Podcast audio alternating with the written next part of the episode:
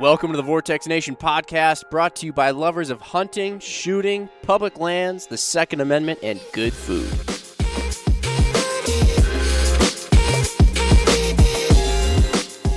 All right, picture this. It's the middle of winter. There's snow outside. You probably have a cold like I do, and you like shooting. But, you know, now you, you can go shooting out in the snow. We're not saying that it's impossible to go shooting out in the snow, but a lot of times you get up and it's dark out. You go to work, and that's when it's actually light out. And then when you're done with work, it's dark out again. At least that's how it is in Wisconsin. I know that for a fact. So it's tough to go out and go shooting as much as you would ordinarily get to in the summer or the spring and parts of the fall, too. So we were talking about this a little bit. Actually, we've talked about it. I think Scott briefly brought it up. Scott Parks brought it up. I've talked about it here, and Mark and I have talked about it here with, with Ruben and Adam, who join us today. Actually, Adam, we're going to have to have you introduce yourself too. But basically, we're going to talk about what you can do to stay sharp on your shooting skills when it's the winter so you don't come out in the spring shooting like I do, which is basically terrible. And yeah, you know, just basically staying sharp. Maybe even coming out of the winter a better shooter. Who knows? But first off, like we said, you've all met Ruben before. Adam, you have been on, well, you've been on, you know, many podcasts in the past, but this is your first time on this podcast. So for our listeners, how about a quick intro?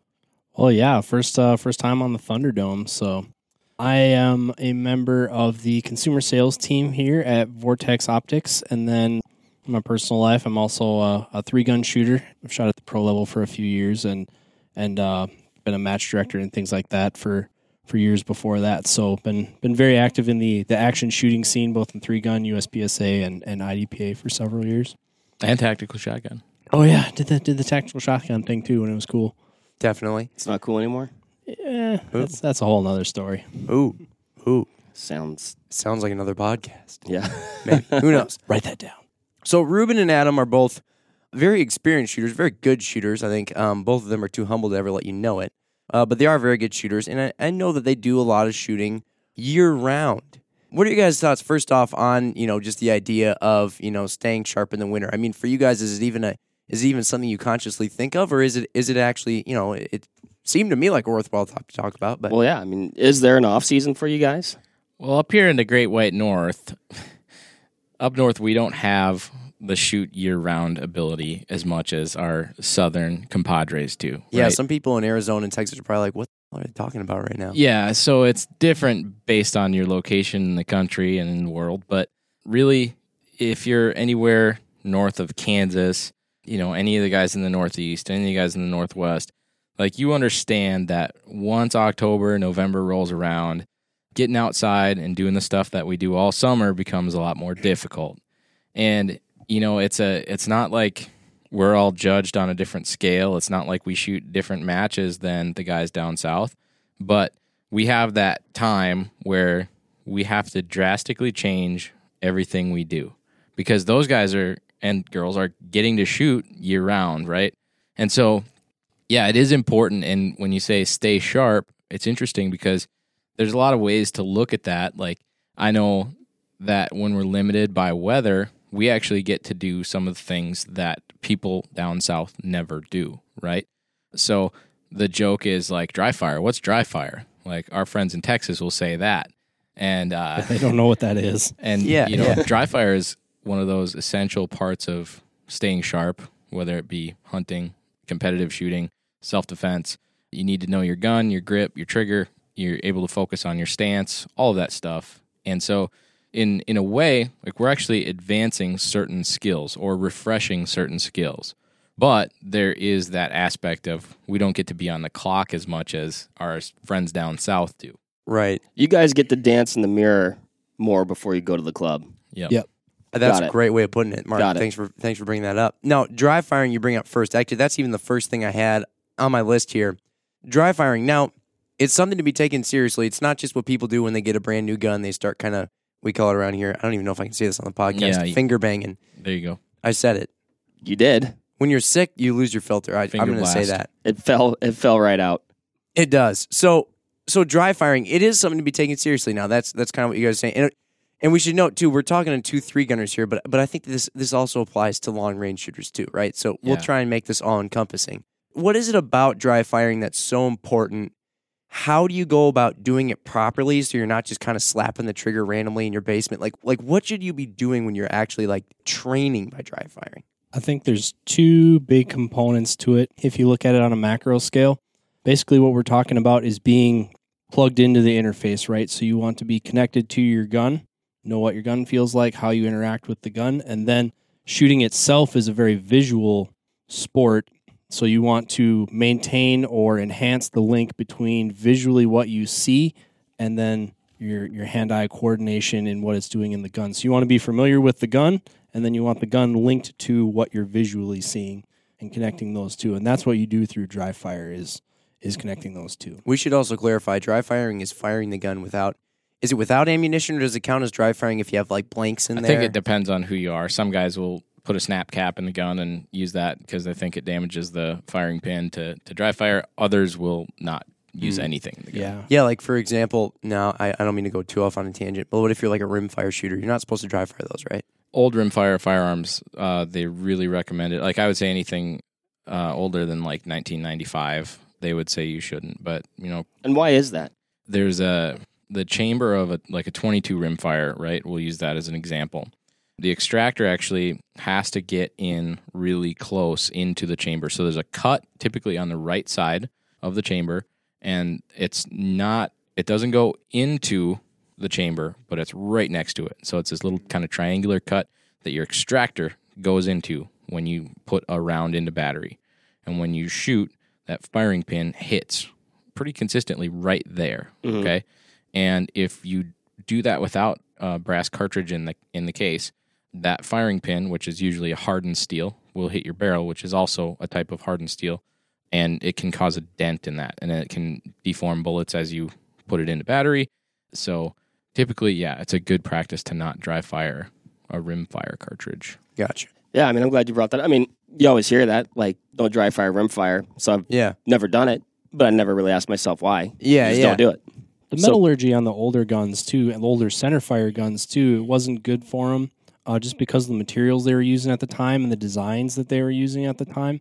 That would wear on guns, but everything post 1970, it's pretty safe to dry fire. center center fire to dry fire pretty much as much as you want, and you're you're not going to hurt. Really, all you're doing is putting putting reps on your springs, Mhm. which is springs wear out every time they oscillate. So every time a spring cycles, that's what decreases the life of a spring. So you're going to wear out your springs eventually to the tune of fifty thousand reps or whatever Yeah. it is.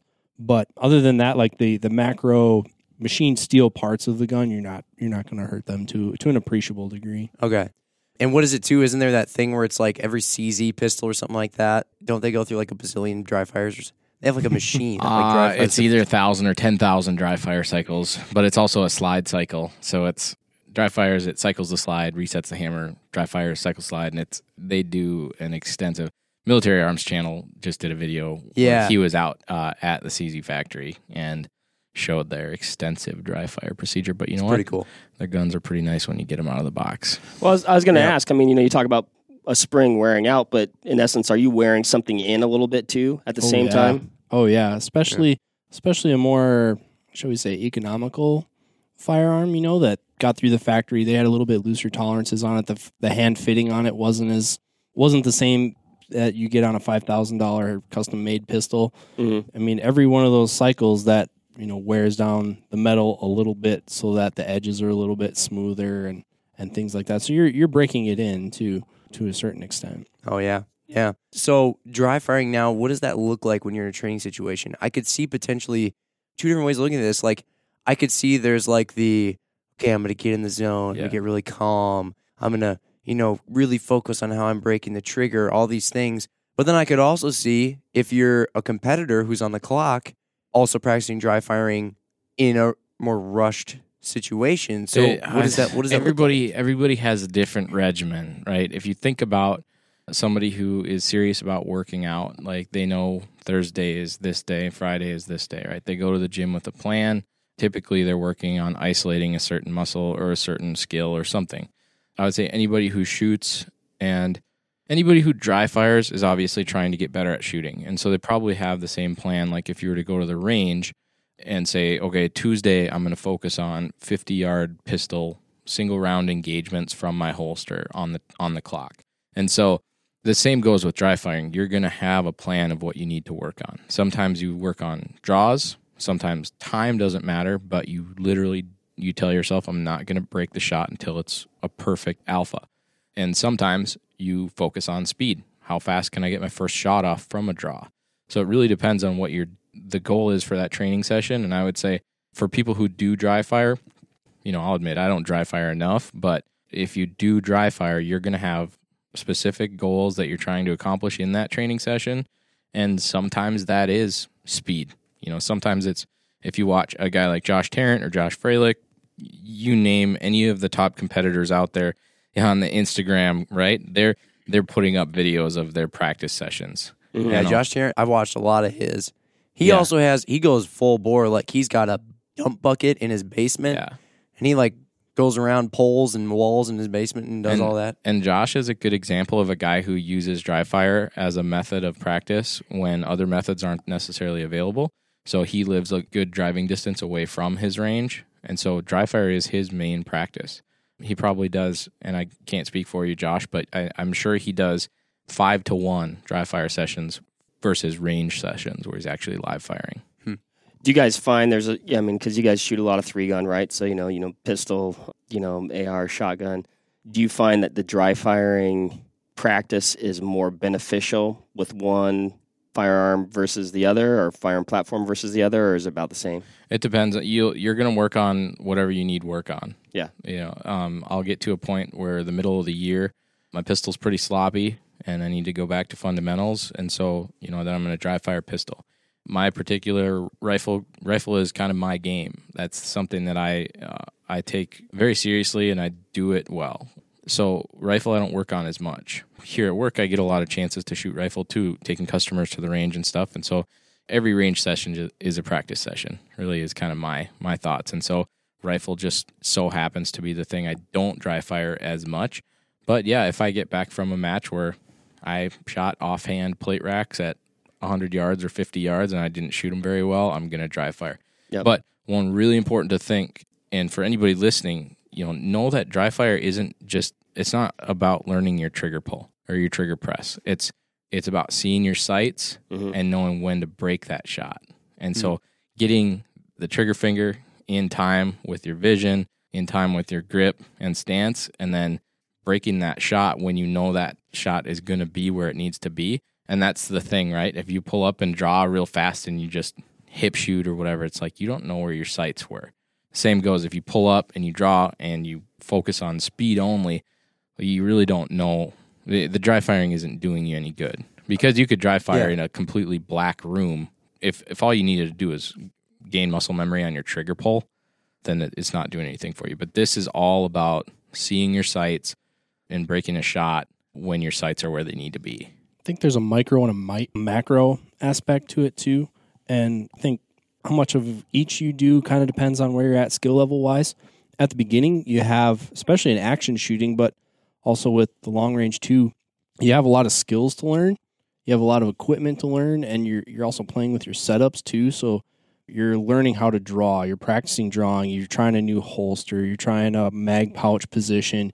You need to learn how to smoothly reload without bobbling it how to mount a rifle and you know not catch it in your armpit and things like that. So there's like the the macro skills that you're trying to learn Mhm. and it's it's a great way to learn those when you are trying to build skill. And you know the elephant in the room is that dry fire is free. It doesn't take ammunition. No matter who you are, ammunition supply is finite. Everybody has a different level of access to it, but nobody has unlimited access that I know of. So something you can do for free and you can work those skills without burning your ammo budget. And then you also get to a point where once you've built those skills, you don't have to put in the same amount of hours to maintain them, but then you can also start to work on the visual interface of seeing the sight, pressing the shot, mm-hmm. and then calling for yourself whether that was a good shot or not. And you can start to work on various things as as you start to identify weaknesses that you want to improve on, but there's kind of two aspects to it. There's the there's the gross motor skill, mm-hmm. if you will, and then there's the really fine stuff too. And you can do a combination of both. Like Jim, you're you know you built the rally car, right? Like, Yeah. Your time in the shop building it is huge until it's done, and now it's oil changes, right? Right, That's right. kind of that's kind of what we're getting at is you're going to put in time based on what needs to be done. You're you know dry fire. It's not just maintenance, but that's a lot of it is mm-hmm. maintaining and building fundamentals. What is how do you determine what is what is a good shot? Like when you say you call like whether that was a good shot or not. I'm picturing in my head like i'm a long range guy i'm looking down the scope i pull the trigger and maybe that one's a little bit easier for me to call a, a good Mhm. shot because i guess i'm looking through the scope and you know i'm not doing like a from low ready or something like that or from a holster. But like can you tell like okay i pulled the trigger here hopefully my hands didn't move it looks like the sight was in the right place Mhm. like w- Do you ever do you ever have it where Mark, even in hunting, where when you break a shot, you're like, "Oh, that was a good shot. I know it was." Oh, I've had those, and then Yeah. you know, you know the reverse of that as well. yeah, you know, and that's I'd say everybody who shoots knows that, and the precision guys know it really well too. Like you just know you just know because of the last image you saw before the gun moved, and Yep. it's like that's kind of what we're going off of. We have targets set up. Some sometimes you know in a basement, like uh my basement isn't real big, so I have reduced size targets in my basement up on the wall, and you know, like I know when that when that hammer or striker fell, I know where that shot was Yep. going, and the only difference is that you don't have recoil. Yep. And that's what I think you guys are touching on. What I was going to ask too: Can dry firing show you things that you wouldn't see otherwise when you're doing live fire? Absolutely. Absolutely. Mhm. Yeah, I incorporated uh, a Mantis, uh, Mantis X training aid over the last year for my pistol dry fire. Mhm. And what that is is it's a sensor that has a couple of gyros in it that basically and accelerometers in it, and it clips to the pic rail of your pistol or rifle or shotgun, doesn't matter. And when it senses, it's in a constant recording mode, and then it'll sense when you drop the hammer, okay, and it goes back like a half a second, and it saves the movement that was happening up until that hammer fell. Huh. So it's it's like a video recorder that's on a constant record, and then as soon as something happens, it saves a couple of seconds before. And so what you can do is it links to your phone, and basically when that hammer falls, it shows where your gun moved as soon as you broke the shot. interesting And so I know that if I'm shooting all 90s, 94s, 95s on my Mantis with my pistol, then it was a good dry fire session because it meant that my grip was good. It meant my stance was good. It meant my, my trigger press was good and that I didn't jerk after I shot too. Mhm. So you can incorporate the aids of uh, like a Mantis uh, into your training regimen to, to know. Otherwise, you're kind of just going off of gut feeling. mm-hmm. What's the scale on that? So you said like a 94. Like what does that what does that mean? Is that out of 100? Yeah, it's a it's a system. We could link the Mantis video if we wanted to this podcast too, um, to the show notes. But but Yeah. yeah, it is uh, out of hundred. Like you're basically anything in the 90s means that you hit the 10 ring of the target, Okay. and so oh okay as you start to move outside of there, you're going to start to lose points. Do you think there's almost some aspect too of of dry firing that's almost uh it makes you somewhat blissfully unaware of recoil? Like a lot of times people say, and this this might be a naive comment or something like that, but when you pull the trigger, you almost want the recoil to surprise you. You know, like you want to pretend that it's not there so that way you don't flinch or try and counteract the recoil. You know, if you get used to dry firing, does it almost make you forget about the recoil such that it's not a big boogeyman in the back of your head? Does that have anything to do with it? Might be a dumb question, but I don't think so for me because I mean, I mean, we've shot enough to the point where I don't think anything about the gun surprises us anymore. Yeah, Um, you, you should know when the gun's going to go off. yeah, you know but but yeah it's recoil you ever see somebody shoot their last shot and then you're like oh they're out and you want to tell them like hey you're out but then you watch them pull the trigger again and the gun goes like this like dives Oh yeah, yeah, yeah. Right. They, they like jerk forward. Yeah. yeah and so what's happening there is muscle memory is telling them that when the gun goes off these are the forces needed to counteract the recoil Mm-hmm. right and so their muscles are firing right Which Mhm. isn't exactly a bad thing, right? All right, it, it happens. It's not. It's muscle yeah. memory, but now take a guy who shoots a nine a lot and give him a 40. He's not going to control the recoil as much as he should. And so your goal should be to control recoil, but it should also be to let the gun cycle and to know where it's going to come back rather than really trying to fight it. Gotcha. Mm, Gotcha. okay.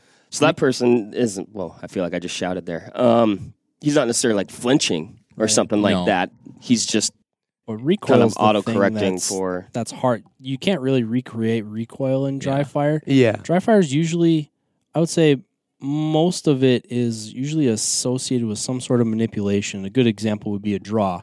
So, first shot out of a draw, you can dry fire that, and then you get to a point where as you start to speed up your draw and break the first shot, you can be like, oh, that one was early.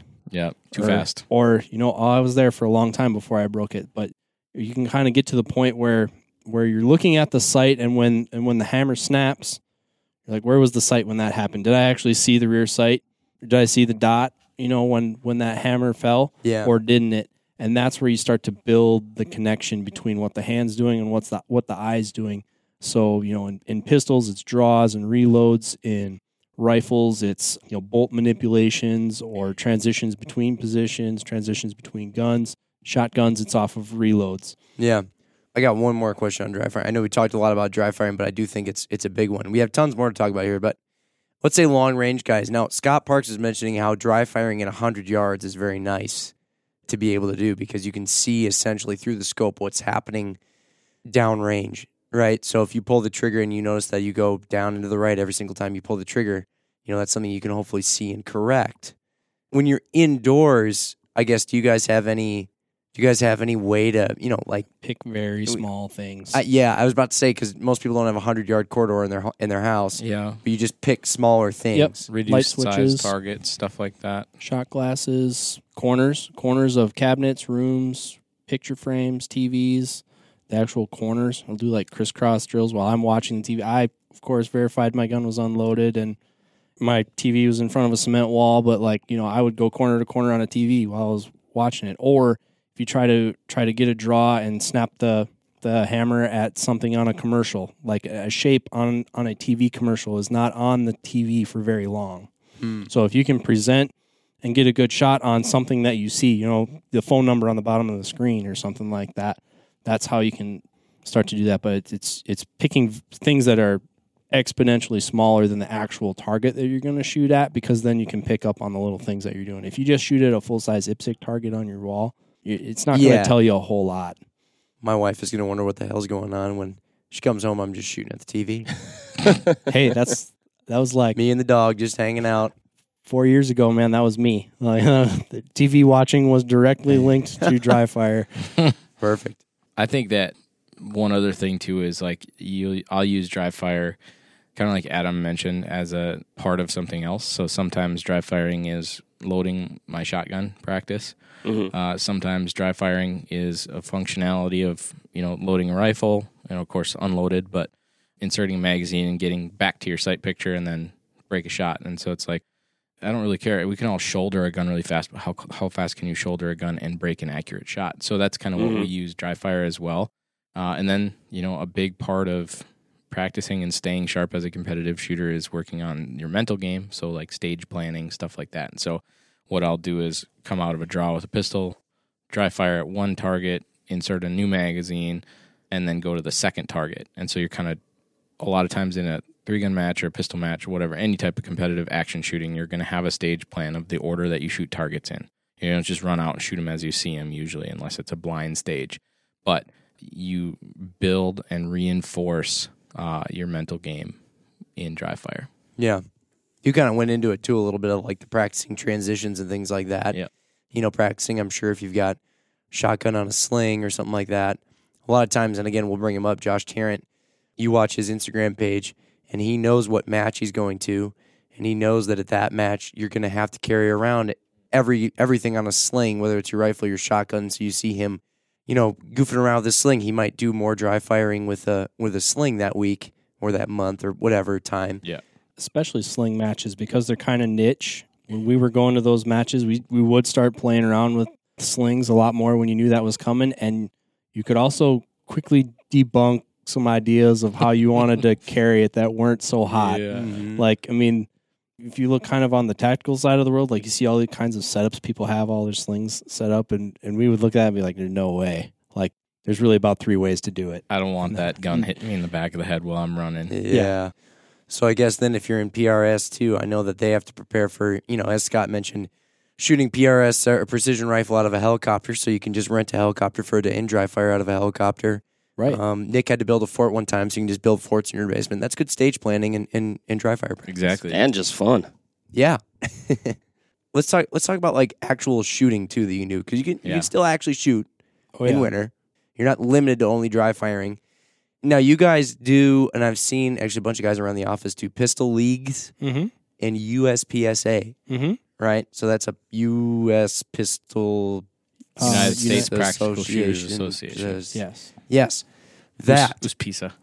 So explain. What is it? Well, if if you're fortunate to have an indoor range, an indoor shooting facility, and a local club that uh, is a USPSA or IDPA club uh, or UML club, uh, you might find that on a Tuesday or Wednesday night that they've got some organized shooting going on. We have we're very very fortunate to have a couple of clubs locally here that do that. And so uh, when we get into the season where our fellow shooters down south and uh, in other areas are getting to shoot outdoors, we're we're doing it indoors. And uh, we take that opportunity sometimes to focus on other guns. I know Adam will shoot like a single stack uh, gun in the winter. Sometimes I'll shoot, you know, production, which is you know kind of an unmodified, off the shelf striker fired pistol. But usually we're we're using those those indoor leagues to focus on skills that are things that go away. You know, the the shooting a rifle offhand, we can do that with a PCC now indoors. Pistol Um, caliber carbine, Yep. right? Yep. So we'll focus on that a little bit. I'll I'll have individual personal goals of things that I need to do and things that I sucked at during the year, which there are plenty of them. So it's usually there's a long list and it's like, well, all right, I'm going to start here. But yeah, you have goals and it's it's a really good way to get reps in. and as an enthusiast and also as someone who's who's been an event promoter really excites me because it's gotten so much pop most areas that have a very active action pistol scene generally have a league going on somewhere as we've traveled about the country and talked to our other friends who live in other areas i'm a recent transplant from the minneapolis st paul area if you were to rewind three four years ago there was one indoor league it was every Thursday night. There was 80 people there. It started at six. It would run till nine or 10 o'clock because that was the only game in town. I was gonna Like, say, then that's a solid commitment. yeah, that was. you I know. mean, and there was two stages. Like you waited a long time to shoot for 30 seconds. Yeah. So, but it was cool because, you know, we, we got some live fire. You know, there weren't very many live fire opportunities, you know, to wear your belt, do some, you know, to get a start on a stage. And then also everybody was there. Like all of our, you know, we lived all over town, you know, so that was, it was a big social gathering. So as that became popular, it grew to the point where other ranges, I mean, the popularity of shooting grew too out of, since 2010, but it grew to the point where during the summer up in the Twin Cities, you can shoot USPSA within an hour of the Minneapolis Metro every weekend and three to four nights a week.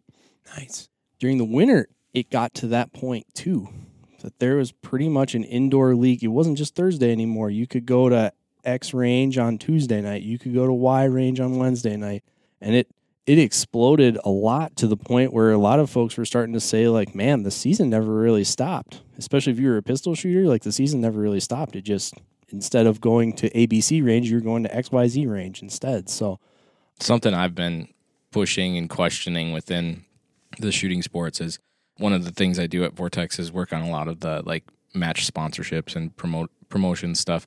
And I've always wondered like why don't we do the big matches in the south in the winter and the the big matches up north in the summer, you know? And like Yeah. it's actually starting to move that way now. You're seeing there's matches in Vegas in January, there's matches in uh, Utah Hmm. in, in middle of December.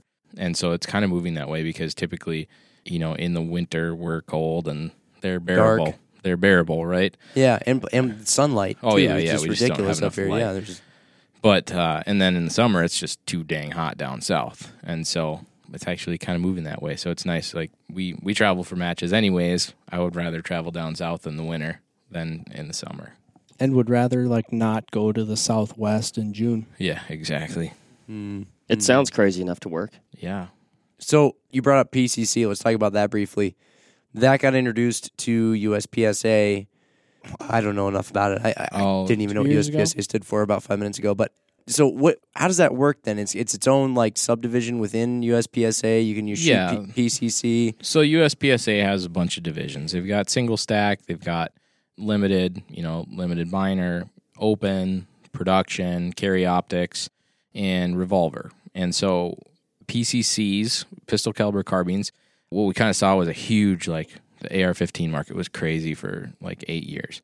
And then there was just kind of a lot of redundancies of products that were coming out. And so I think some manufacturers were like, hey, you know, let's make nine millimeters. It's about half the cost to shoot the ammo. Mm-hmm. It's low cost for the guns and then very low maintenance. But Buy in bulk too because your handgun shoots it. Yep. So you're getting to shoot the same ammo, but one of the other big things is a lot of ranges don't allow you to shoot center fire rifles. We're very fortunate here in somewhat rural Wisconsin that any gun range around here would say, "Yeah, go ahead, shoot your 270 or whatever." You know, if you're close to Cincinnati or um, Kansas City, a lot of you know, like around the country, doesn't matter. A lot of outdoor gun ranges don't allow you to shoot rifles, um, center fire rifles, and most indoor ranges heavily limit ce- center fire rifles, and so that basically means that you can't shoot the most common cartridge that your AR-15 is chambered in, which is 223 or 556, right? So we started to see a huge influx of pistol caliber carbines coming from manufacturers in the last, I would say, five years, and probably about four years ago. I bought my first one when I started to hear that there were talks of bringing a carbine into uh, USPSA shooting. And that happened. I think Jason Edwards and Mike Foley and some other guys decided that it would be a lot of fun. And you know what? We can add more people to the sport. And there's, you know, there's plenty of theatrics still right now, of- and plenty of drama of guys saying that, uh, Yeah. you know, because even though you have separate divisions, and people really shouldn't look at like an overall winner of a league or a match, people do, and they look at, you know, I just got beat by a guy, and you know, he has this gun, and you know, that's a rifle. It's way easier to shoot faster. And, you know, I got third overall, but I should have got first. Even though they won their division, which is the people they were competing directly with, there still is a little bit of drama out there. But it has taken off in leaps and bounds. And now pistol caliber carbine is a way that indoor shooters in the winter or whenever, uh, or at a range where you're limited to not shooting center fire rifles, we can actually get out and practice fundamentals. Are precision 22s like the long range version of pistol caliber carbines? Yep. Kind of same basic premise. You can still be precise and have a Oh, lot of yeah, the same see what you're saying. fundamentals and the same Mm-hmm. same ergonomics to work with, but it's just to shoot Yep. a rimfire. Oh, there, yeah. So it's it's kind of crazy because a lot of times PCCs will actually move around more than your center fire rifle does because you don't have as much pressure in the cartridge to actuate a comp, you know, a compensator that will negate recoil or mitigate recoil. What do you mean move around? Yeah, what he's Uh, the guns can be a little bit a little bit rowdier. sloshy. I don't know. So Mm, don't know what that means. Uh, like it just they rock a lot more. oh, Uh, okay. But you know, there's a lot of companies that make really good PCCs that they've managed to limit the the movement. But yeah, I mean, five years ago, a PCC off the shelf was like, oh, I don't know, I don't Yeah. really want to shoot this that much. Really? But they've Like well, so that seems like I've got one. It took me two years to get running right. I have a whole like scrap box Oh of yeah, parts they're that didn't work. They're finicky. they can be Oh, really yeah. finicky. And you know, when you think about it, if it's an AR9 or a, an AR15 that's retrofitted to run nine millimeter, that gun was not designed to run nine millimeter. It was designed to run 223 or whatever rifle cartridge it was designed for. And so it's kind of a bandage, but everybody has ARs. And so, you know, it's kind of the direction that a lot of people went. yeah, And if you're going to use it as practice for your AR, well, you want the ergonomics the to be mag the buttons same. in the same place, safety's Yeah. in the same place, all that, bolt release and all that. but there's a lot of manufacturers out there that got it tuned in. I mean, PWS and Therion and you know JP is I what think helped get mine running. got- yeah, JP has some amazing parts as well as some amazing rifles. You got MBX and Limcat. Uh, there's there's a handful of them. What's now that one that you use that looks like a Mac 10? the, that's a Therion. Yep. Right, right. So okay, so you got PCC, and then like we were saying too, there's like the precision 22 stuff as well. That if you're a long range shooter, that's another another go around for the rules at some of those ranges. huge. It's getting Oh, pretty yeah. big these days. Now Oh, is yeah. that I don't know if that really applies so much to winter. Maybe it does. Maybe it does. Well, I guess you could shoot it indoors. Yeah. So reduced target sizes Is it- Again, it- we're yeah, going back to- not just dry firing. It's a game but of angles. It's a game of angles. Shorter distance, smaller target, very similar to longer distance, bigger target. Yep. Yeah, exactly. Mm-hmm. So shooting a precision rifle, a half MOA target at 600 yards is three inches. A half MOA target at 100 yards is about a half an inch. It's pretty darn hard to hit, no matter what kind of gun you're using. So a lot of the times you'll see the Precision 22 indoor leagues popping up. And Really? those are really cool. I know that we're Shooting talking like about. aspirins. Yep, we're talking about starting one here at the Vortex Indoor Range. Oh man, that sounds cool. That does sound cool. I mean, you bring up some good stuff there. You know, like depending on what type of range you have access to, or even just where you are geographically, right? I mean, we're fortunate here. We have a couple spots where we can shoot out to, you know, relatively long distances, a thousand yards. A couple spots where we can shoot beyond. But there's a lot of places, or people just don't even have access to. You know, I mean, Yeah. 300 yards might be a long range for that area. So all of a mm-hmm. sudden, you take a precision 22 and you start shooting small targets out to three, maybe 400 yards. You know, I don't know. That'd probably be the max distance I've ever even attempted to shoot. You know, Right. a 22. You're doing all the same stuff, and you don't need the the vast landscape to set those targets out. And You you, don't have you don't have to walk as far to set those targets out either. And going back a little bit to PCC, like one of the really cool things that doing PCC indoor, even outdoor PCC, but indoor at a pistol league, it allows us as shooters who are shooting three gun or action rifle or tactical shotgun or whatever, we get to work on our footwork, which is a huge part of the game, and it's a huge thing that you can lose fast. And so we're we're working on footwork indoors, even though it looks like we're shooting targets as fast as we can mm-hmm. Just like I see every sight picture and, and every shot that I shoot, I actually am visualizing my steps through a stage too. Is that Yeah. what you were doing? Not when- just me, but what is that what you're doing when I um, saw you watching Riverdance? that was something else. Oh, you know that You was said you wouldn't talk about it. So, Ruben, uh, he obviously enjoys the three gun side of things. He keeps bringing this back to uh, and USPSA. Sorry, he keeps bringing this back to PCC, and I keep bringing it back to Precision 22s. you could do the same thing also with you know loading the bipod on a Precision Mhm. 22. Yeah. You know, and getting in the proper uh, the proper prone position or whatever position is So behind your- much of shooting has to do with fundamentals. with the set. Yeah, It's your setup, it's your sight picture, it's your trigger press, but it's also about getting into certain positions. You know, a big part of PRS isn't necessarily hitting a six inch target at 600 yards. It's doing it off of a barricade or it's doing it off of, you know, a chain that's hung between two posts and you're halfway kneeling, but not quite kneeling because it's just a little too high. And so a lot of that is building a position and building that your support for the shot. And the shot is just the end result. yeah. Realistically speaking, I mean. The amount of space you need to do everything that you can do in a shooting competition is however many square feet you take up with your rifle. Exactly. you know. And Rube, you're doing this keto thing, so you're going to take up even less square feet Gosh, I hope so. soon. But I mean, once the bullet leaves the end of the barrel, you can't do anything about it. Everything that you can do about it is at the gun. Yeah, Which exactly. you know, when you're indoors or or wherever you are, you can you can work on that. Sorry, Rube, you gave me a face, Dude, no. That's good. Now I'm held to it. People are going to be emailing me. It's right, right.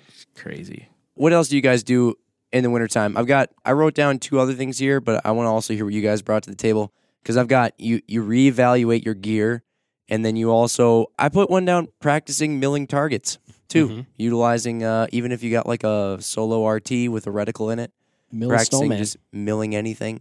You know, which essentially is essentially using using the MRAD system or MOA system in order to to determine an accurate range for something. Do you want to mill a But- snowman? What do you guys got? Or maybe you can speak to those reevaluating gear and practicing. milling Ruben, targets Ruben and I both have two little girls, so frozen jokes are always pretty funny. right, right. Well, Rube allude, alluded to it a little bit. One of the things that I do specifically, and it wasn't my idea, I picked it up from uh, from a guy named Jerry. But I actually take the winter as a time to cross train on a different gun. I will very specifically, after the quote unquote last match of the year, put all the guns that I shoot all summer away.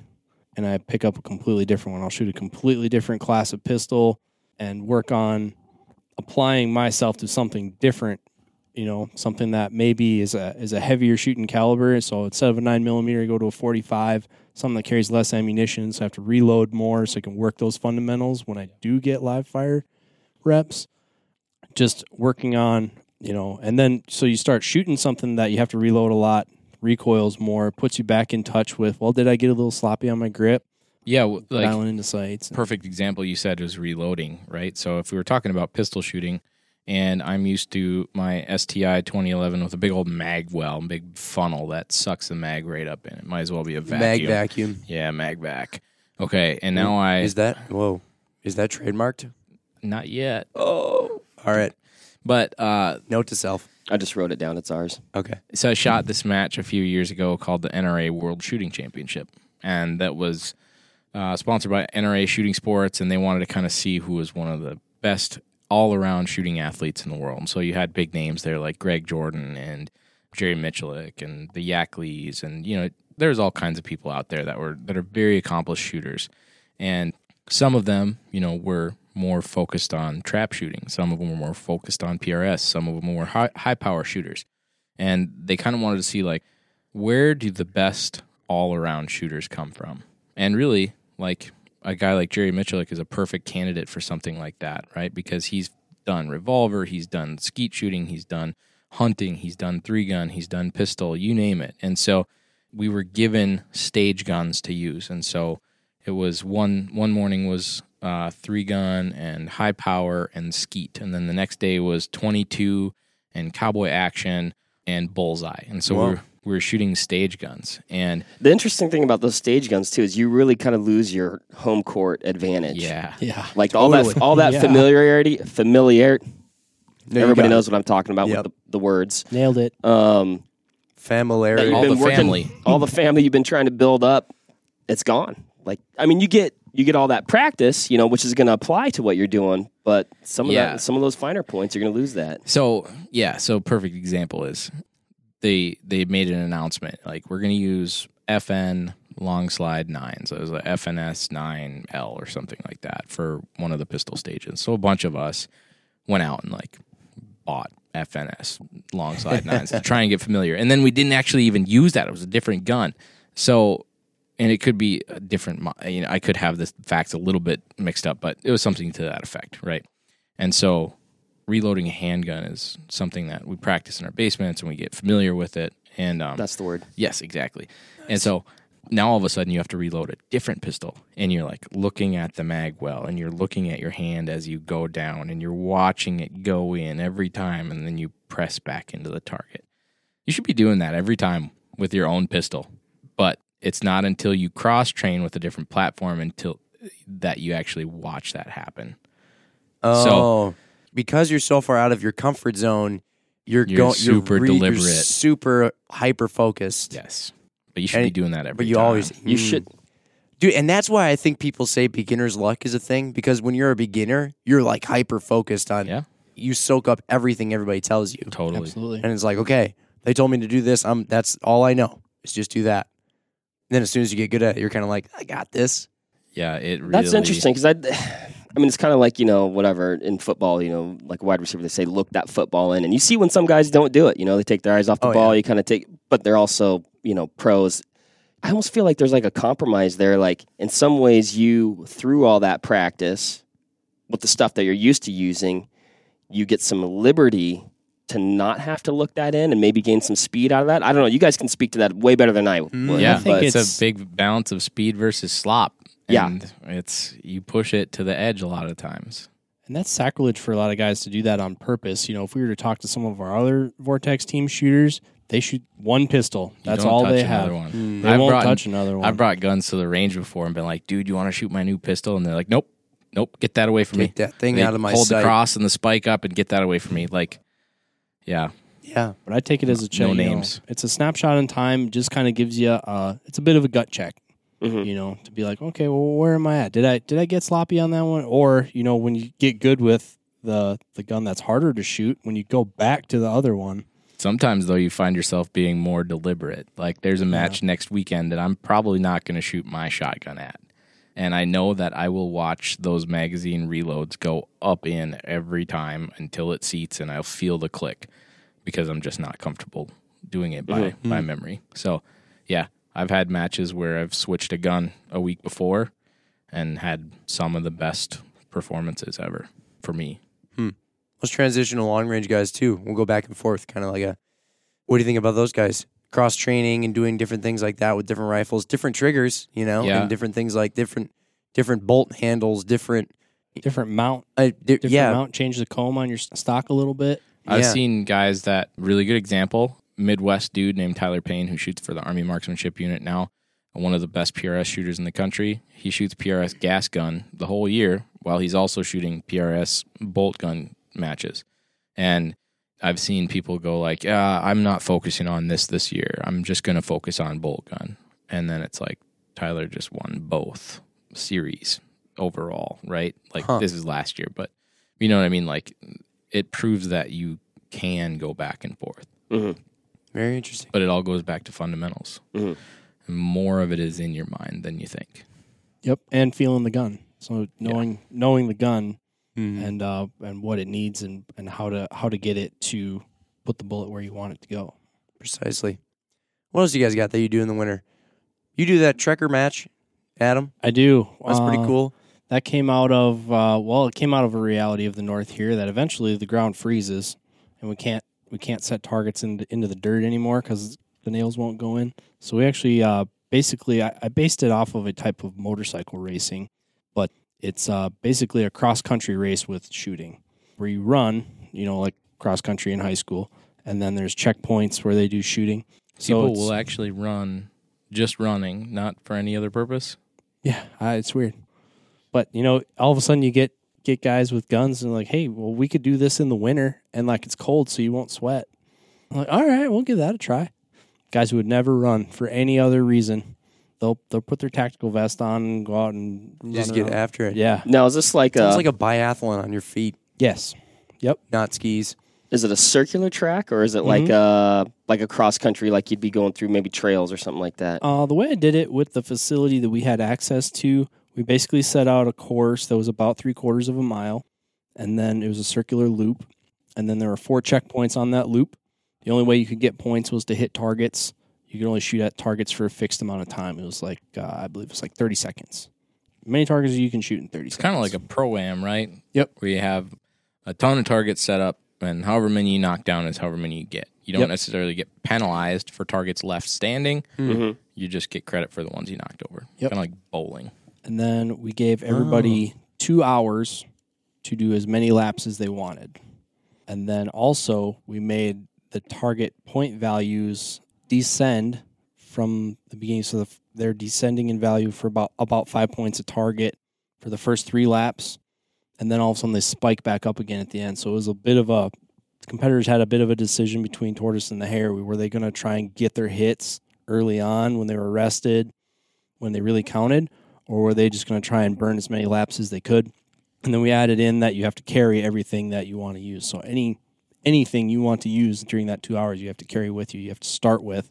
So then they also Yeah, have that's got to be a lot of ammo, right? yeah, so guys are carrying 300 rounds of rifle, 200 rounds of pistol, trying to like, well, you know, and then some of us, the last time we were digging them out of the ground, like in USPSA and, and three gun, you have to unload, show clear. So a lot of guys will just rack the slide, let that bullet fall on the ground. Some guys were so low on ammo, they were like digging through the ground, like brushing up nine mil off off the ground and putting it in their mags because they needed they needed a couple more rounds to get through the next checkpoint. That's wild. That totally fits with the like winter snowy theme, just kind of that apocalyptic feel where you're just It is it's a lot of fun. well, it seems like you know, like you said, oftentimes it's cold outside. One of the reasons you don't want to go outside is because it's cold. I bet you warm up right away doing that. Oh yeah, yep. And that you, God, that does It's sound like the vortex extreme of winter is, it is, shooting yeah. sports. Yeah, and I bet, like you said, you know, you start running around there a little bit. I bet that really introduces some interesting fatigue elements, Fogging on glasses. fogging Yes. on glasses, heart Um, rate. I Guns- mean, guns work differently. Oil properties are different in the winter, so Oh, yeah, some that's guns right. stop working. There's no jackets for sure; those go right out the window. Packs, you know, it was vests versus packs. Some guys were showing up with their tactical vests and a lot of like Eberlestock packs. So that was that was what I ended up using. I have an Eberlestock pack with a Mhm. sheath in the back. mhm. All all kinds of uh, theories on load bearing equipment and uh, nutrition and water too. Like how much of that were you going to bring with you? And it was it was cool. It had there was a lot of strategy to it. And it was it's a really fun event. It's pretty sweet. I want to talk a little bit about gear selection because that is, Yes. you know, a lot of times. And then the last thing after that I want to talk about is predator hunting too. Ooh, nice. Gear selection first. Yeah, was a teaser I mean, just a for short, just Same to podcast we're already in. Yeah, I mean, like we're always trying to push the limits for speed. Like it's a s- combination of speed and accuracy, but we're always looking for gear that's lighter, faster, stronger. Not quite to the point of your brother Dave, but like, yeah, we're always Still pretty No, light. he's just Yeah. weird. yeah, It's cool. yeah. My six pound rifle, I passed to him, and he goes, "Eh, it's kind of heavy," but um, It's hard to be around him. If he wasn't so nice, Right, right. Yeah. I kind of wish he was a douche sometimes. so Can we're always. I say always that on the podcast. Dang it. The filter is gone. I like it. All right. we're kind of trying to figure out what worked for us during the past season and what didn't work. Mm-hmm. Sometimes you have gear that it just doesn't work, and so you're forced to make a mid-season change. You know, something breaks or something just doesn't feel right. But usually, we're kind of leaving gear selection for the downtime. Mhm. You know, it is kind of one thing that guys we've talked to. I've talked to guys like Nick Miller and Daniel Jurassic, and um, some of our friends like Ryan Reed down in Texas, Arkansas, you know, Florida, guys that are if they make a change, like they probably have a match the next week. And so they don't have a whole lot of time to get used to equipment. Whereas if I change the shotgun shell caddies that I use or the pistol holster or magazines for a PCC or whatever, or an optic change, you know, something new comes out and we want to switch to something new, hmm. I actually get a pretty good amount of time both dry firing and then testing new gear, which is a big part of the off season. And I actually do clean guns in the winter. So Oh, you do? yeah, I don't. Yeah, I don't like admitting it, but hmm. Now, when you say clean a gun, Yeah. I don't, I don't is it follow. like, can you? I don't well, so Mark, yeah, what you would do is you disassemble it and use a a cleaning agent and you know like a, a brass brush or something like that, maybe a rag. You would typically go down in the basement or in the garage and you would use those solutions to clean the powder fouling and stuff off of the firearm. Hmm, interesting. It's hmm. people it's- say that it proves that it can increase function. I think it's one of those. I, I think it's a, a fad. I think if you're bored, Yeah. you could. I Just let him. Just, I follow. Just I, let 'em- I adhere to a strict "it'll be fine" policy. just let him have it. You guys are jerks. Let's talk about predator hunting, real quick though. That's another thing you can do in the winter. That's a good one for the winter. That's a good way to man. You're gonna have to pull together all your marksmanship fundamentals Yep. to hit those little guys because you're talking about coyote hunting. That happens in the winter. They ain't big No, and they're usually on the move, and it's not a given. I tell you what. I mean, that's one thing that really stood out to me. The first coyote when I finally ever when I finally killed one this is several years ago, but I skinned it out, and then I realized why I was missing them all the darn time. Their chest cavity at their widest point is quite small. I mean, you're looking. I don't. You know. I guess I've never taped one out, but you're probably looking at about six inches, maybe Yeah, before six I, to eight. I don't know. before I ever actually saw one, I always thought they were the size of like huskies. Yeah. They're not. with the fur on they are. I'm sure you know. I'm sure there's a lot of guys that are cutting fur out there, but uh, yeah, small targets. They're fast. You know, I mean, they're oftentimes coming in hot. You know, we're talking about three gun here with with multiple. You know, using multiple firearms. I mean, I know a lot of guys that you know they carry a shotgun and an AR, a shotgun and a bolt gun. You get a dog that's burning in hot and coming in tight. Mhm. You know, that shotgun is pretty darn handy to have. You, You know, doubles. it You know, really, really tests your cognition and your ability to observe what's happening, create a solution for it, and execute that solution. Mhm. Right. So if you With have an elevated heart rate. Totally. Yeah. Mhm. And it's cold. So, but yeah, I mean, perfect situation. You're calling, dog comes in, peeks over the hill at 540. Number one, you don't know it's 540, so you got to range it. Number Mhm. two, you got to grab your gun, check if it's first focal plane or second focal plane, figure out your drop for that distance, make a shot. Right. And so there's a lot that goes into it. if the dog hasn't moved already. Yes, and uh, it can be a huge training aid for shooters, whether it be military, law enforcement, professional, whether it be competitive shooter. It's just it's so good for you. My my three gun rifle is my coyote Yep. rifle.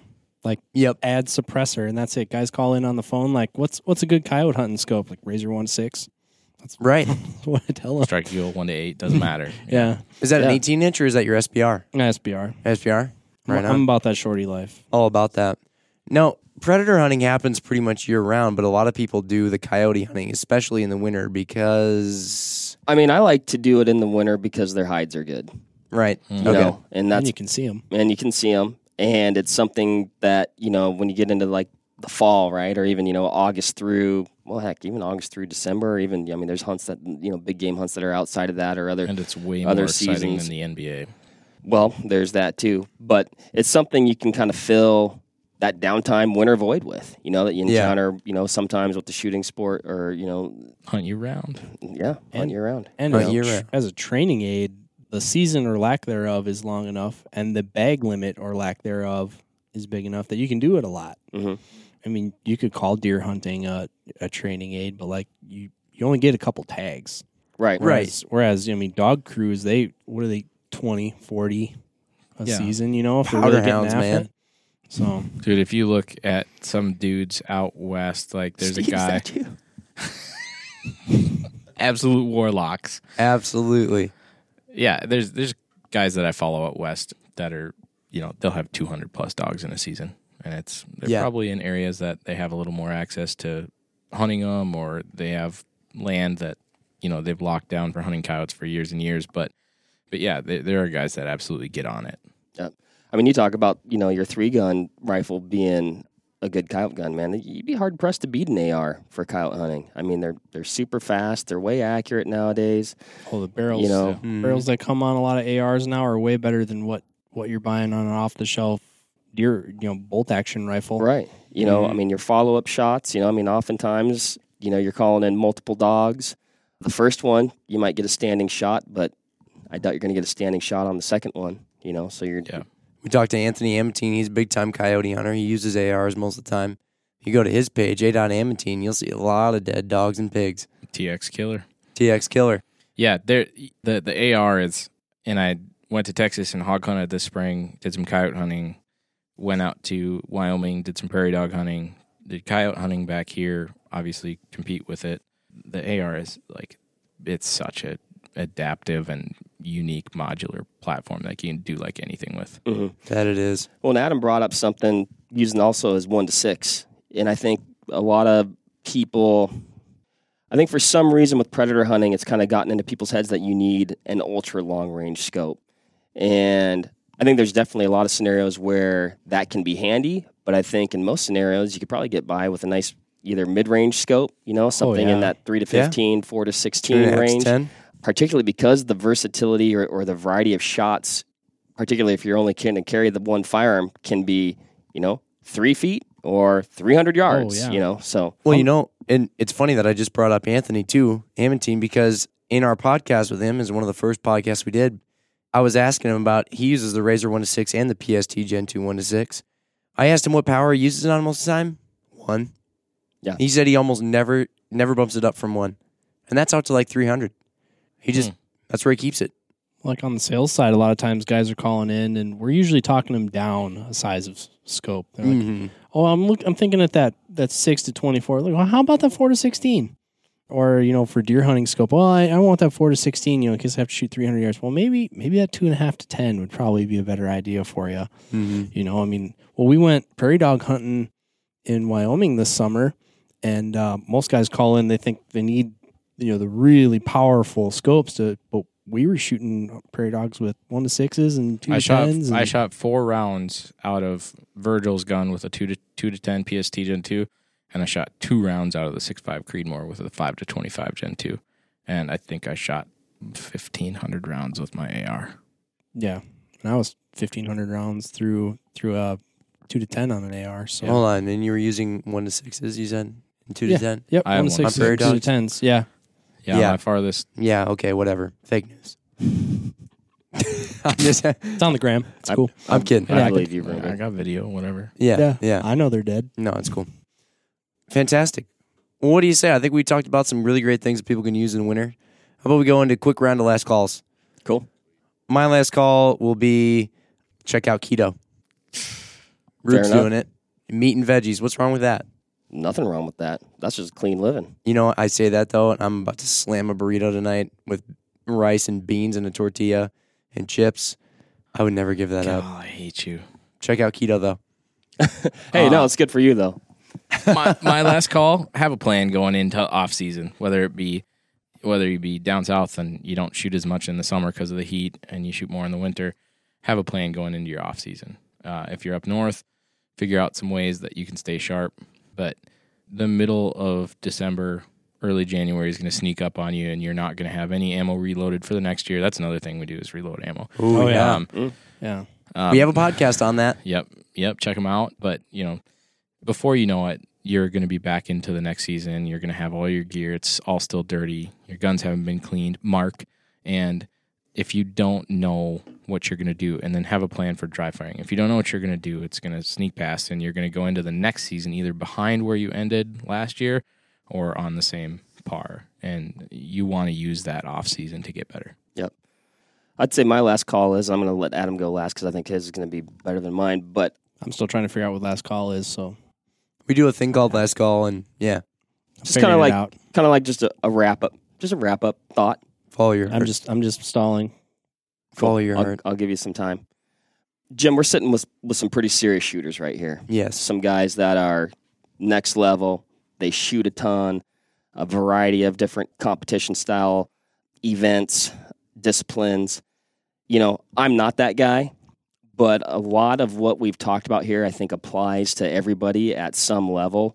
And we hit on this early on, but just the familiar familiarity.